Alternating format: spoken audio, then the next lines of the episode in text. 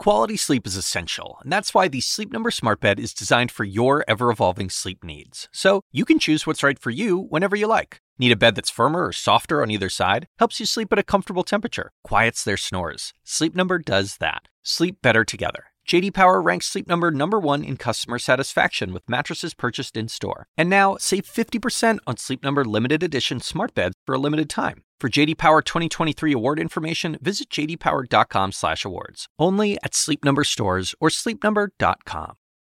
This episode is brought to you by Shopify. Whether you're selling a little or a lot, Shopify helps you do your thing, however you cha-ching. From the launch your online shop stage all the way to the we just hit a million orders stage. No matter what stage you're in, Shopify's there to help you grow. Sign up for a $1 per month trial period at shopify.com slash special offer, all lowercase. That's shopify.com slash special offer. Live from New York, I'm Julia Chatterley. This is First Move, and here's your need to know. Belarus bypass airlines avoid the nation's airspace after EU sanctions. Musk's miners, the Tesla boss, joins a US alliance aiming to boost Bitcoin's sustainability. And onwards Olympics. The IOC tells CNN cancellation is, quote, off the table. It's Tuesday. Let's make a move.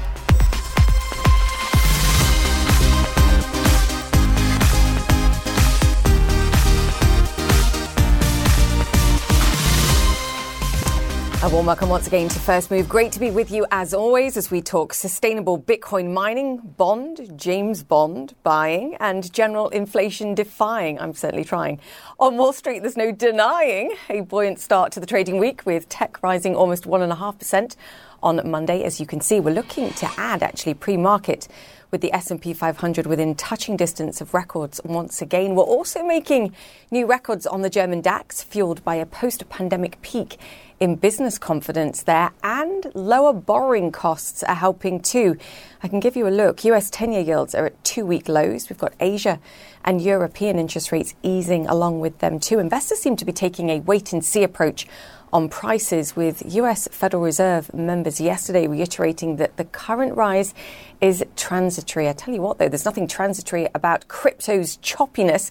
Bitcoin may be a touch lower today, but it did bounce 20% yesterday on tweets from MicroStrategy's CEO Michael Saylor saying that Elon Musk and the US Bitcoin mining community are committed to cleaning up crypto, specifically Bitcoin. So we're talking a centralized approach to a decentralized technology. No irony there at all. And did someone called China remember as well? Because they carry out the bulk of the mining to get them on board too. I'm just saying. Now, speaking of mining, steel prices are at two month lows, and iron ore also falling after Beijing's move to curb rising commodity prices. Lower commodity prices are helping ease inflation fears across export rich Asia today. You can see it there. Look at that. China advancing almost 2.5%. Okay, lots to discuss. Let's get to the drivers. The European Union cutting aviation links with Belarus and calling for the release of a dissident journalist arrested after authorities forced a commercial flight to land. On Monday, Roman Protasevich appeared on a pro government social media video admitting he was responsible for organizing protests. His supporters say he looks to be under duress. NATO's Secretary General Jens Stoltenberg called the diverting of the Ryanair flight a state hijacking. The forced landing of a passenger flight by Belarus was dangerous and uh, unacceptable. This is a state hijacking and demonstrates how the regime in Minsk attacks basic democratic rights and cracks down on freedom of expression and uh, independent uh, media. Matthew Chance joins us now. Matthew, an outraged response and actions, I think, from the international community, primarily the EU at this stage, but also questions being asked, and it goes to where you are. What role Russia played in this too? Well, I mean, the Russians say they, they played no role in it whatsoever. In fact, when the Kremlin have been asked about you know the the alleged role of any uh, players from here. They've simply sort of batted that suggestion away and referred it to the various aviation um, authorities. I mean, I, I, think the sort of broader role that, that Russia plays in, is in the sense that it, it, it provides an economic backstop to Belarus and to President Lukashenko, the, the ruler of that country, who's been in power there for the past 27 years, you know, more or less with, with Moscow's backing.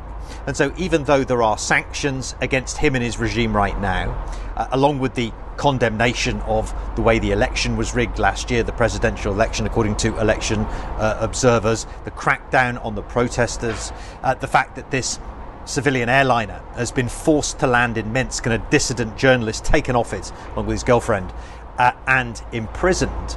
Um, you know, and the sanctions that, that have come from that already in terms of the banning of European flights across you know, the airspace of, uh, of Belarus and the banning of Belarusian aircraft into European uh, airspace. And there's likely to be more sanctions as well, by the way. Those are still under discussion to target the individuals who are linked directly with this latest incident.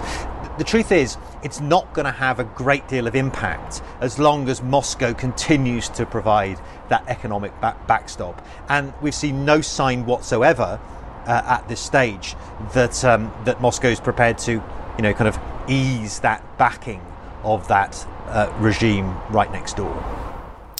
And uh, Matthew, we're just showing uh, Charles Michel, the EU Council President's tweet from earlier, just showing uh, the planes that are avoiding Belarusian airspace there, and you can see it clearly pointed out amid all sorts of yellow aircraft that are doing their best to uh, avoid the airspace as a result of what we've seen, and this, of course, tied to the sanctions. Matthew, you raise a great point, which is um, Russia is a facilitator, I think, of the ongoing leadership of President Lukashenko. Less than a year after we saw huge protests about his ongoing leadership, I think for ordinary Belarusians today, they're, they're sort of waking up with the reality that he's ever harder to remove, and he looks incredibly strong in light of what we've seen in the last few days. Bold, perhaps? Well, I mean, yeah, perhaps, yeah. I mean, look, I mean, I, I, I, think, you know, obviously there'll be people inside Belarus, and perhaps it's a growing number, that will look at this situation and go, look, look how isolated the country is becoming. Look what's happening to Belarus under the leadership, I suppose, of Alexander Lukashenko, the president, as I say, for the past 27 years. But because of that point you know, we just discussed the, the fact that he's he's backed up to the hilt by Moscow. There's very little that those dissident voices inside Belarus can, can actually do. There's been an effort, of course, there's been mass protests across the country to, to topple him, but so far they, they've been unsuccessful. And uh, President Lukashenko has lose, used brutal police tactics to suppress dissent. This latest forcing down of the Ryanair jet was another iteration of that use of brutal tactics to uh, bring those who are political opponents um, under his under his authority or, or, or, put them in prison, basically. Um, and so I think, even though the, stance of this particular uh, dissident journalist and activist uh, may inspire some people, it may also lead to many other people in Belarus saying, "Look, you know, it's it's it's perhaps not worth." the sacrifice, we're not going to be able to change anything. So we'll see uh, how this pans out. We shall. Matthew, great to get your perspective. Matthew Chance there for us. Okay, let's move on. Bitcoin came within touching distance of the $40,000 mark overnight after Elon Musk says he met with American crypto miners about energy use. We've seen a little pullback since then. Claire Sebastian joins me now. Big business, meet on policy in private, announce status of negotiations on Twitter. How very 2020, 2021. How are they going to clean up Bitcoin? We don't know yet, Julia. All we know is, uh, according to, to Elon Musk's tweet and one from Michael Saylor of MicroStrategy, who appears to be the brains behind this meeting, that they met with some of the CEOs of top mining companies, uh, some big names, including Galaxy Digital, run by Mike Novogratz, uh, and they agreed to form the Bitcoin Mining Council. Uh, the idea, the key idea appears to be to bring more transparency to the energy issue. Obviously, highly controversial. The reason why Elon Musk reversed course uh, a, a few weeks ago on the idea of using Bitcoin to, to buy Teslas. They want to bring more transparency, a standardized way uh, of reporting uh, miners' energy usage. So, so that is the key issue here. We don't exactly know how, how it will work, how people will be accountable. But very controversial within the Bitcoin community, Julia, which prides itself on being decentralized, on having no sort of overarching authority. I want to read you a comment, really interesting, from, from a key uh, member of the Bitcoin community. He writes an influential uh, newsletter and podcast called Marty Bent. He said, as Bitcoiners, we should be hyper vigilant about these types of attacks uh, that start off as what seems to be a benign virtue signal. He carries on, it can metastasize into a catastrophic cascading capture that renders Bitcoin useless when compared to the fiat currencies of today because it is no different. So he is clearly very worried that this kind of effort to bring some kind of organization, perhaps even control to, to any part of the Bitcoin mechanism could lead to more regulation, Julia. Aha! Uh-huh and I made that point at the top of the show centralization of something that was all meant to be decentralized, which is one point. But as we've discussed on the show, 65% approximately of the mining happens outside of. Um, outside of control of these guys like the United States in the West. It's about China. And if you can't get those guys to clean up, um, I'm not sure how this works. Um, but anyway, is this mining of a matter or an honest effort to make Bitcoin greener or just more Twitter twitching? You decide. Let's talk about some of the institutional players in this. Goldman Sachs, of course, yesterday saying Bitcoin is now an asset class on its own. HSBC begs to differ. Yeah, HSBC coming out uh, in an interview with Reuters and saying that they're not into it uh, as an asset class, looking at the volatility. Uh, that, that they say that you know that, that raises very difficult questions about how to value it on a client's balance sheet because of that volatility. And on the other hand, of course, as you mentioned, we have Goldman Sachs saying it's not often we get to witness the emergence of a new asset class. Now, Goldman is in the majority here. We really are seeing sort of a drumbeat of more institutions sort of coming on board, even ones who in the past have expressed skepticism. Morgan Stanley have started offering it to, to, to, their wealthiest clients, trading options. Even on the payment side, we have the likes of MasterCard looking into incorporating it, PayPal and Venmo uh, already accept it. So, so there does seem to be more and more widespread adoption of it, even as the debate continues about what it's actually useful for, whether it's an asset class, whether it has some use uh, as a currency. So, so interesting that HSBC coming out sort of as an outlier here, Julia.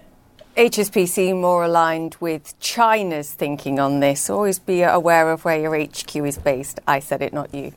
Claire Sebastian, thank you so much for that, at least for now. Okay, let's move on to Japan, where officials see no change in US support for the Olympic Games. This despite the US State Department advising its citizens not to travel. Tokyo says they are doing enough to ensure safety, as Selena Wang explains. The U.S. State Department is warning Americans to avoid travel to Japan because of a surge in COVID 19 cases in the country. It's issued a level 4 do not travel advisory, the highest cautionary level. The CDC says that even fully vaccinated travelers risk getting and spreading COVID 19 variants in Japan. The U.S. Olympic Committee says it's confident that its athletes can still safely compete. Japanese officials are downplaying this advisory, saying it does not impact U.S. support for the Tokyo Games. But the contrast between what Olympic officials are saying and the reality here on the ground is only growing. Tokyo and large parts of Japan are still under a state of emergency. Only 2% of the Japanese population is fully vaccinated, and the medical system is under strain. In Osaka, doctors are warning of a medical system collapse, with hospitals running out of bed space and ventilators. At the same time, Olympic organizers are only portraying complete and absolute confidence that these games will go ahead safely. I recently spoke with the longest serving member of the International Olympic Committee, Dick Pound, who said he's already bought his ticket to come to Japan for the Olympic Games. Take a listen to what he told me here. Is a cancellation still a possibility? None of the folks uh, involved in, in the planning and the execution of the, the games is considering uh, cancellation. That's that's essentially off the table. So how can the IOC guarantee that this is going to be a completely safe bubble? Well, nobody can guarantee anything. I mean, that's let's let's be reasonable on that. But but all of the indications, the fact-based indications, are that the bubble can be created and maintained but much of the medical community here in Japan disagrees with that optimism, saying that it is impossible to have a safe bubble with the scale of the Olympics and that these games need to be canceled in order to save lives. Selena Wang, CNN, Tokyo. Okay, let me bring you up to speed with some of the other stories making headlines around the world. The US Secretary of State has pledged support to rebuild Gaza after days of fighting between Israel and Hamas. Earlier, Antony Blinken met with the Israeli Prime Minister for talks on strengthening a ceasefire. He said both sides of the conflict have lost so much. Losses on both sides uh, were profound. Casualties are often reduced uh, to numbers. But behind every number is an individual human being a daughter, a son, a father, a mother, a grandparent, a best friend. Uh, and as the Talmud teaches, uh, to lose a life is to lose the whole world, whether that life is Palestinian or Israeli. CNN's Nick Robertson is live in the West Bank, where Blinken is also set to meet with the Palestinian Authority too. Nick, I think the help rebuilding Gaza perhaps addresses some of the criticism back in the United States from his own party, the Democrats. But who is most influential in the region in order to perhaps suppress and contain Hamas going forward too, in order to maintain this ceasefire? Yeah, that point's a big topic of conversation, one that uh, Blinken had with uh, Prime Minister Netanyahu and other Israeli officials, the foreign minister as well, uh, uh Gabi Ashkenazi, uh, this morning. That was a big concern, is a big concern for the Israelis, big concern for the United States as well. What Blinken has also said is that he will rally international support for helping to rebuild uh, Gaza. And also this morning, when he was there in Jerusalem, spoke about he will announce later this afternoon a significant, significant U.S. contribution contribution for helping in that rebuilding. So I think we can look forward to perhaps hearing uh, potentially some figures uh, from the United States about how much they're going to help. But the message uh, that he will be putting to the Palestinian Authority uh, uh, president here and the prime minister will be that he wants them to try to help shepherd that money safely into the hands and the rebuilding of houses of Palestinians in Gaza. No easy job because the Palestinian Authority officials he meet here don't have the power in Gaza uh, in the same way that Hamas does. Uh, but the, what the Palestinian Authority leaders here are going to be looking for from Secretary Blinken is a serious re engagement from the United States, remembering they disconnected conversations with the Trump White House over the Trump White House's uh, decision to recognize Jerusalem as the capital of Israel. And they really want the United States to focus down the road, put a horizon, start to build politically towards the diplomacy of a two state solution. That's not going to happen now, but they do want to hear some messaging along those lines from, uh, from the Secretary of State. And we watch for that. Nick, great to have you with us. Nick Robertson there. Thank you. US President Joe Biden hosting George Floyd's family at the White House today. Floyd died at the hands of Minneapolis, Minnesota police one year ago. The killing, captured on camera and shared broadly, sparked worldwide protests against police brutality and efforts by US lawmakers to overhaul policing in the United States. Okay, so to come on First Move, the Seychelles sees a COVID 19 spike despite having one of the world's highest vaccination rates. We speak to the president and life in the fast lane. We also speak to the head of IMAX about the success of the latest Fast and Furious film plus what the streaming wars and battle for content means for them. Stay with us, that's next.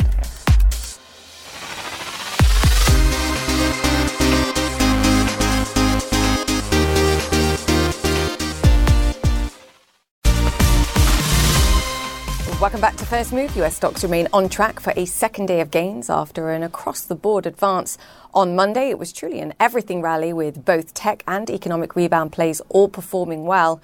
Widely held tech names like Alphabet, Facebook, Microsoft, and Tesla all rose, as you can see, 2% plus. Square a big winner too, rallying more than 5% on reports that it will soon roll out checking and savings account services, a move that will put it in direct competition with established banks.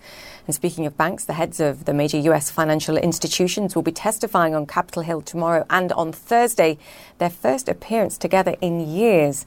A wide range of topics to be addressed, including economic inequality, fair lending, and don't forget the crypto space too. Okay, to Seychelles now, and over 70% of the population has had at least one vaccine dose. That's one of the highest vaccination rates in the world. The rapid rollout allowed the holiday hotspot to reopen for tourists back in March. Unfortunately, since then, it's seen a spike in infections, even in vaccinated patients. So, what's going on? Well, joining us now is Wavel Ramkalawan. He's the president of Seychelles, and he joins us now. Mr. President, fantastic to have you on the show. Let's talk about your incredible process or progress in vaccinating uh, your citizens. You moved very quickly to secure doses. Talk to me about where you are now in terms of fully vaccinated people. What percent? Well, thank you. Thank you very much, uh, Julia. In terms of uh, fully vaccinated, as far as uh, as far as uh, the two doses are concerned, we are at 64 percent. But as far as the first dose is concerned, we are we are at 100% because we have vaccinated 70% of our population. So this is where we stand right now. And you're using a combination of Sinopharm from China and the AstraZeneca dose or vaccine produced by the Serum Institute of India. That's right. We are. We started off with uh, Sinopharm for uh, for those between 18 and 60. And for the over 60s, we, we administered AstraZeneca first. But uh, after, we, after we had vaccinated the over 60s, we also offered AstraZeneca to, to everyone above 18.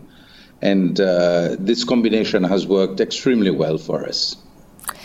And then you opened up to tourism, as I mentioned in the introduction. Clearly, tourism mm. an important part of your economy. It employs around a third of your uh, workers, I believe, too. Talk to me about the reopening and, and how concerned we should be perhaps about seeing more COVID cases. Well, the reopening was uh, on the 25th of March, and uh, since then it's been it's been a real success. The the economy has uh, taken off once again. We've had many visitors, but of course not from Europe, which is usually our main market. We've had secondary markets like uh, Russia, um, Israel, and the UAE. These have been our main. Uh, this is where our main visitors have come from. But uh, I must say, things have things uh, were going extremely well until around uh, around the 8th of May. We we saw a spike in the number of cases. And uh, this, of course, posed, uh, well, got many people asking questions, even the WHO. But uh, I must say that uh, the numbers have gone down. And uh, for example, I can tell you the curve is way down. And yesterday we only registered 58 new cases. So things have gone down. But what we also realized was that the majority of people who were, who were contracting the virus had not been vaccinated. And those who had been vaccinated were what uh, we call asymptomatic positives. So people were were tested positive, but uh, but they were they, they didn't have any symptoms. But something else that uh, that really that has really struck us, and in fact uh, it's uh, it's proved to us that the two vaccines have really been effective is up to now we haven't had a single death a single death of anyone who's had the two doses. And uh, furthermore we had an old people's home where 86 uh, in um, uh, patients who had received only one dose of the AstraZeneca were totally in, asymptomatic and they have all wow. recovered. So the vaccine has really saved the Seychelles. And you raised some very important points here, I think, outside of what you're seeing in Seychelles versus those that are being vaccinated or not vaccinated around the world. Is there any reason, and some have questioned the efficacy of the Chinese vaccine, based on what you're seeing, is there any reason to assume that the assumed efficacy rate of the Chinese vaccine is significantly lower than other vaccines out there? No. Julia, I took the AstraZeneca.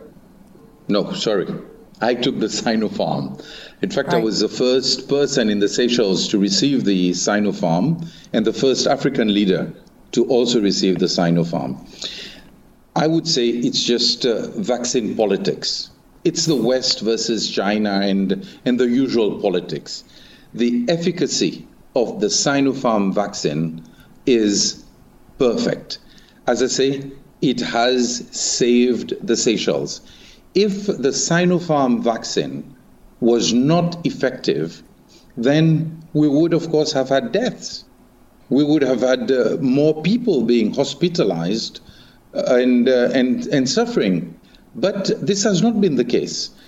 After I took the, the Sinopharm vaccine, I also did an antibody test after the second dose and two weeks later. And my antibodies were very high.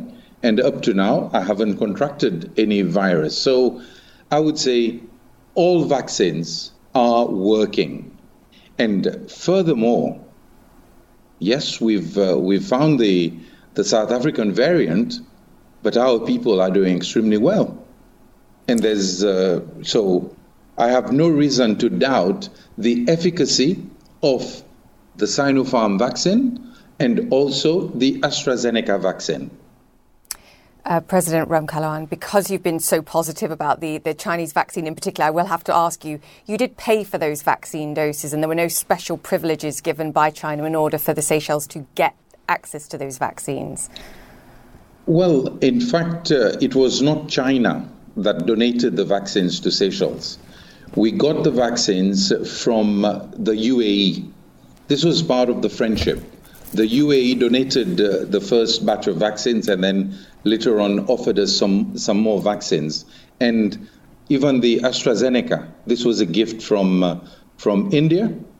And uh, now we are also using uh, Sputnik 5, and, uh, and this is a gift from Russia.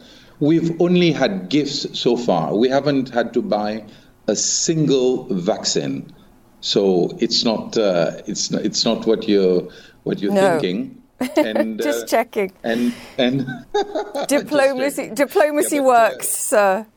Um, yes, me. Yes, in fact, uh, in fact, we've been very lucky because uh, Seychelles. So when I visited the the UAE in December, I talked about the vaccine because the UAE had already rolled out the Sinopharm vaccine, and that's when we got the vaccine. And this allowed us in early January to roll out our own program.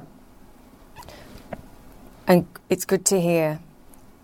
Let me just ask you about economic recovery and how okay. your people are doing, and also what the message is to tourists, those that perhaps have read about spiking cases. We discussed it earlier. You're saying they're coming down now. What precautions are in place for tourists that want to take a holiday, want to come to Seychelles?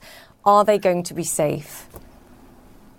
Well, I can uh, say to everyone, I can look at anyone in the eye and say, come to Seychelles. Seychelles is totally safe. And how do I prove that? Up to now, we haven't had one case, not even one case of a tourist having to be hospitalized. And uh, should they contract uh, the virus, or as we know, sometimes people come with the virus, we have the facilities. Our health system is not overwhelmed like in many countries. And uh, this is, again, because we are taking the necessary precautions. We ask tourists to to take uh, well to wear their masks to keep the social distancing even at the hotels, we have special uh, standard operating procedures. So it is safe. And uh, this is why tourists who come to Seychelles, and, and they've been coming in, in drones, um, uh, and this has helped the country to, to recover. Um, uh, the, the major hotels are 90%, uh, have a 90% uh, occupancy rate. So the Israeli tourists have come to Seychelles and uh, they've been able to, to do their PCR test, the exit PCR test. And so Seychelles is absolutely safe. And in fact, uh, I smile sometimes when I hear Seychelles being mentioned in the news because nobody talks about the Maldives, which is on average getting uh, about 1,500 cases a day. So Seychelles is safe all the taxis, uh, um, uh, transportation, and uh, everywhere, the hotels, they've been certified by the health authorities. You can I've come, enjoy your holiday, and you will go back home safe. So, Julia, take the next plane, come to Seychelles, and uh, and enjoy our the, the warmth of our welcome. That's a date. I have to say, I was mesmerised by the pictures. They look absolutely beautiful, and I wish you all well. Um, and congratulations beautiful. with the rollout of the vaccine. That's um, incredible work. Thank so you. thank you so much, the president yeah. of the Seychelles. There. We're back after this. Stay with us. Welcome back to First Move. US markets are up and running this Tuesday, and we're adding to Monday's gains. The S&P 500 close to record highs once again. Stocks are advancing amid strong earnings, strong economic fundamentals, and an ongoing reassessment, I think, over how much fresh stimulus the United States needs to add at this point. Bond yields are steadying on expectations, too, that President Biden will have to scale back his spending proposals amid congressional resistance. Less spending, of course, means less borrowing, which could send bond yields even lower. And that would be a big positive for the tech sector stocks in particular. And from stimulus to streaming, Amazon shares higher as the entertainment world awaits news of a possible purchase of MGM. Jeff Bezos, the wizard of Amazon, is reportedly set to make a $9 billion bid for the fabled studio behind The Wizard of Oz and, of course, the James Bond franchise. $9 billion is pocket change for deep pocketed Amazon, but it could help the company in its push for quality streaming content. We'll be discussing how the streaming wars might impact the cinema space later in the show with the head of IMAX, Richard Gelfond. For now, though, we'll bring it back to one of our top stories and the people of India now facing a triple threat.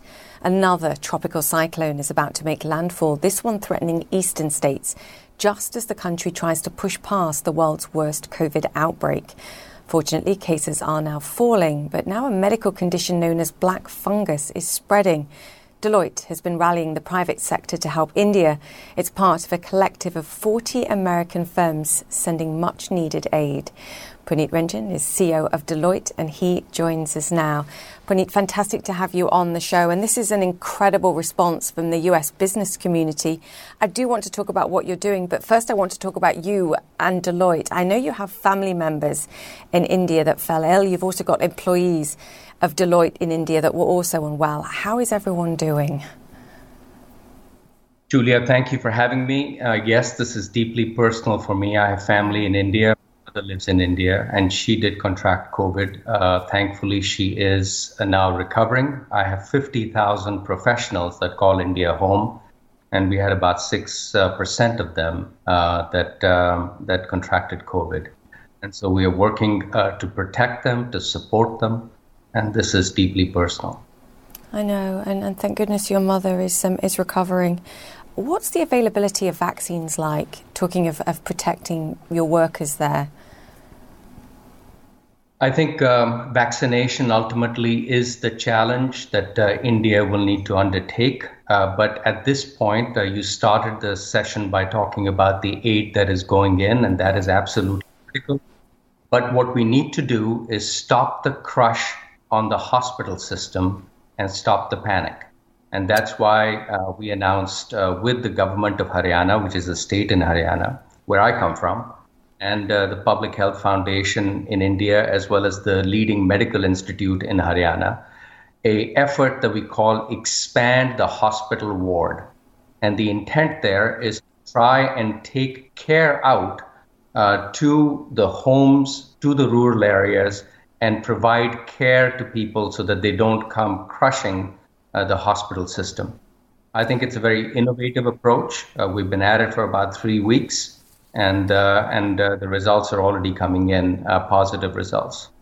Talk about the successes that you're already seeing, and just so that my viewers understand, I mean, this is this is pretty incredible from what I've read. This is assessing patients virtually, trying to understand what their requirements are. Do those people actually need to go to a hospital, or could they perhaps be given treatment at home? Do they know the best course of treatment? as you said, you're literally trying to reduce the burden on the physical hospitals and prevent people that perhaps don't need to be there going. That's exactly right. Mm. So, in this district where we conducted the pilot, uh, we found that 94% of, uh, uh, of the patients uh, with COVID can be treated with home care. Wow. Um, and the, so there are about 5,500 active cases in the district. That, of course, fluctuates. It's coming down, as you said. And there are five unique things that we did that really combined our innovative. The first is a virtual command and control center, leveraging what existed in the district, but also uh, creating software so we can monitor what is happening in the district and what is happening with each individual patient. The second is virtual health. We deputize 200 medical students who call and, and divided them up 25 to 30 patients. They call them twice a day around three or four key parameters. Uh, 6,500 home health kits that include an oximeter, a thermometer, basic medicines, steamers. We leverage the ASHA network. These are uh, home volunteers in the district, usually women, and uh, we leverage them to take these home kits out to educate individuals, and then we created a COVID headline, uh, hotline. So that's the second area. The third was a tiered health uh, system. Uh, so we set up field hospitals closer to uh, the villages and to primary care centers so people wouldn't come to the main hospital unless they needed to. Right. We um, rented eight uh, advanced life support ambulances to provide confidence that if somebody got ill, critically ill, they could be transported to the main hospital. And then the uh, fourth thing that we've done is created an awareness and education campaign. And then the fifth is to create a playbook so that we can replicate this across the state. And that was going to be my next question, just scaling this up ultimately. I mean, I want to talk about the work that you and some of the other CEOs have been doing too, because you recognize the need for oxygen, oxygen concentrators. And we've talked about this a number of times already on the show over the past few weeks. And one of the things that's come up is trust and making sure that whatever supplies that you're providing actually get to where they're going. How are you ensuring that as a body and an organization? Well, I'm really proud of my fellow uh, colleagues that have uh, contributed to this effort. And what we tried to do initially was to address the immediate need, which was oxygen. Uh, we have collaborated with the government, uh, Niti Aayog, and the Ministry of Health, and we provide uh, oxygen concentrators, ventilators, other equipment to them. They're the ones that actually distribute it out to the states based on need. Yeah, and that's incredible. And I have one more question on this because I know part of the negotiation between the United States and India is essential supplies, and it goes back to the question I asked about vaccines. Is there any sense from what you're hearing that perhaps the United States will allow the supply of essential ingredients for vaccines into India to facilitate the production that's so critical, not only to India, but also to the rest of the world and, and poorer nations? Are you hearing anything on that? I'm actually very proud of what the United States government has done. They've stepped right. up, uh, they've contributed. They recognize, uh, Julia, that uh, nobody is safe till we are all safe. This is not just an Indian issue, this is an issue for all of us. Uh, because as we know, if the virus mutates uh, and there are variants, it spreads uh, to the rest of us. I think the United States government is stepping up um, and will step up um, going forward. so I'm actually quite proud of them. Praneet, thank you so much for coming to talk to us today. Thank you for your work, and our hearts are with your family, your employees, and everyone there that's suffering. Fingers crossed we address it quickly. Praneet Renjen, the CEO of Deloitte, said thank you. Okay, we're back after this. Stay with us. Welcome back to First Move to news from the big screen and a film that's fast, furious, and firing on all cylinders. F9, the latest in the Fast and Furious saga, has racked up the biggest opening weekend for IMAX of the pandemic so far. Taking in $14 million across China, the Middle East, Russia, and South Korea, it's the second biggest opening weekend overall for the firm after Captain America Civil War. And the CEO of IMAX, Richard Gelfond, joins us now. Rich, fantastic to have you on the show always. Is F9 actually that good, or is this just people fast and furious about coming back to uh, cinemas? Well, you know, Julia, I always ask her any of these movies that good or that bad. It's all in the it's all in the mind of the audience. That's your right? job. and how they react. But clearly, I mean, it, a movie the movie does 165 million dollars internationally in only a limited amount of markets. That's very powerful. So I think it's probably a combination of pent up demand you know, this is the first real Hollywood blockbuster that's been released globally since the pandemic started. Um, so it's that demand. I think it's also it's a real Hollywood movie with real stars and real special effects, and I think people have been chomping at the bit to do something like that. And then it's a franchise that people really enjoy. It's been powerful. So as always in the movie business, it's it's a combination of all those things.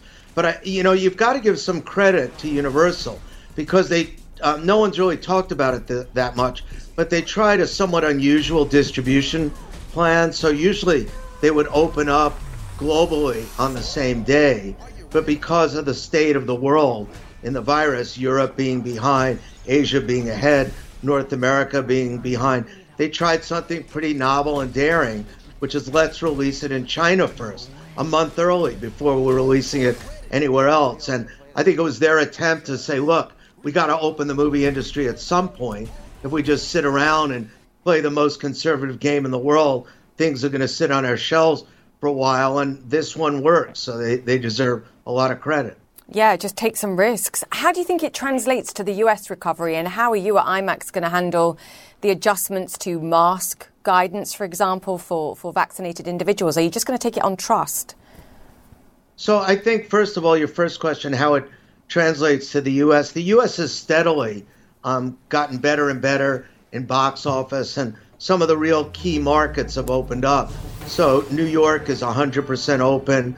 Uh, California, Los Angeles is about 50%, but in mid June it goes to 100%. A firm called NRG did a study in the US and concluded that 73% of the people now say they're comfortable going to the movies, up 25% since 25 points since January, and they expect it to be 80 soon. So I think the U.S. is poised um, to start uh, meeting the other areas of the world where it's safe and people feel safe. With that said, I don't think it's going to be like a switch. I think it'll be more like a faucet.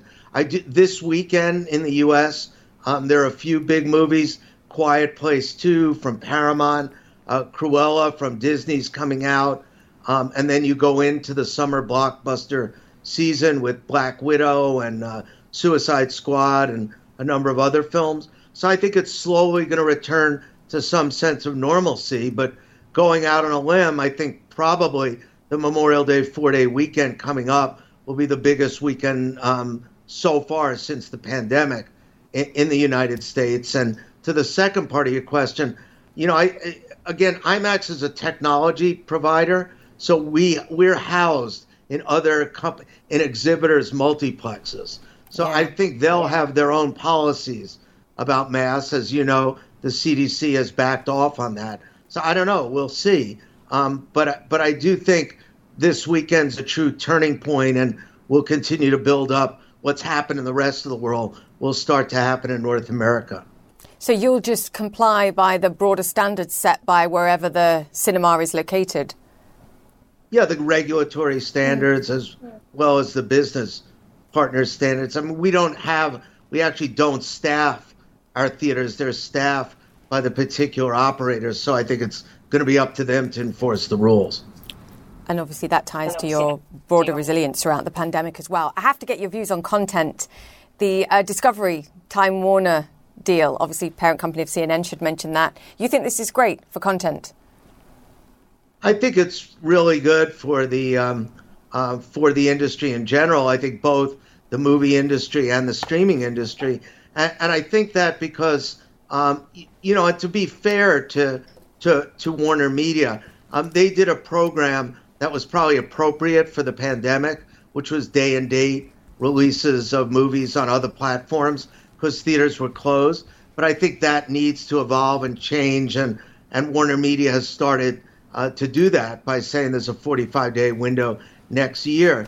I think the the the management team um, had some issues in how that was presented, and there are some strained, you know, issues in Hollywood. And I do think that you know David Zaslav and the Discovery team and the other people at Warner who are going to remain behind are going to be in a good position to rebuild um, those relationships. Warner's is IMAX's like longest lasting studio relationship, and I also have a very strong relationship with David Zaslav. So for us, I think it's be very good, and I think it's be very good for the industry. I think it'll be a, a little bit of back to the future, where I think Warner's is going to retain a lot of the luster that it's built over all these years. I have about 20 seconds. Bezos potentially buying Bond, i.e., MGM Studios. What do we think of that? A slight oversimplification. I think Bezos is buying the TV production side of M- MGM, Handmaid's Tale, and a lot of the TV production, which I think will fit very nicely in with Amazon's distribution business. Bond is 50% owned by the Broccoli family, and my mm. guess is that they're not about to abandon the large theatrical releases which have made that one of the most successful franchises in history. It's you know, and stream it, st- stream it on your iPhone. I just don't think 007 is going to be interested in that. no one's ever called me simple before, Rich. There's always a first. I'll, try, I'll try to do better next time. Rich Gelfond, thank you so much. All right, coming up after the break, a lab in a lab. Is it possible for a dog to nose a way to sniff out COVID 19? We'll unleash an exciting new theory after this.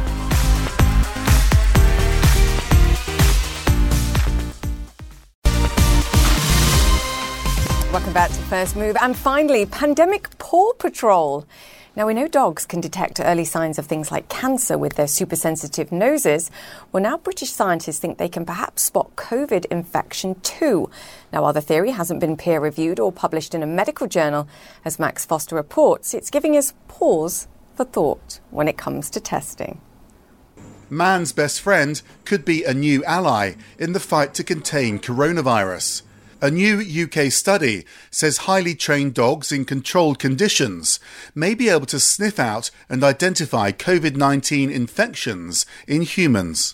Our previous work with using dogs showed that we were able to detect people with malaria by their scent. So we thought, well, at the beginning of the pandemic, let's see whether our dogs could detect people with COVID. The results of an early stage study, which hasn't yet been peer reviewed, say dogs picked up the scent of COVID 19 on the clothing of infected people up to 94% of the time, and they were even able to detect asymptomatic cases. Standard PCR tests are the best tests for COVID 19, but they can't beat the dogs for the speed of the results. The pups are winning that by a nose. That's really a quite uh, very high level of, of precision. They could detect people with low viral loads just as readily as they could those people with high viral loads. Six dogs participated in the study, a group of Labradors, Golden Retrievers, and Cocker Spaniels, trained for six to eight weeks to recognise the scent of the virus. Researchers say dogs could one day be used in high volume areas like airports and concert arenas to screen for infections. This can make a huge difference as we start to come out of lockdown and people start to travel and will hopefully assist in getting us all back to a more normal life. But critics say it could be hard for the dogs to match their success in the lab in the real world, since some scents in crowded areas quickly disperse. There are pilot projects using COVID 19 sniffer dogs in airports underway in Finland, Germany, and Chile. A whiff of hope from our four legged friends in snuffing out this virus. Max Foster, CNN. And that's it for the show. Thank you for watching. Stay with us, please, because Connect the World with Becky Anderson is next. When you work, you work next level. And when you play, you play next level. And when it's time to sleep, Sleep Number smart beds are designed to embrace your uniqueness, providing you with high-quality sleep every night. Sleep next level. JD Power ranks Sleep Number number 1 in customer satisfaction with mattresses purchased in-store. And now, the Queen Sleep Number C4 smart bed is only $1,599. Save $300 for a limited time, only at Sleep Number stores or sleepnumber.com. Prices higher in Alaska and Hawaii. Quality sleep is essential, and that's why the Sleep Number smart bed is designed for your ever-evolving sleep needs. So, you can choose what's right for you whenever you like. Need a bed that's firmer or softer on either side? Helps you sleep at a comfortable temperature, quiets their snores. Sleep Number does that. Sleep better together. JD Power ranks Sleep Number number 1 in customer satisfaction with mattresses purchased in-store. And now, save 50% on Sleep Number limited edition smart beds for a limited time. For JD Power 2023 award information, visit jdpower.com/awards. Only at Sleep Number stores or sleepnumber.com.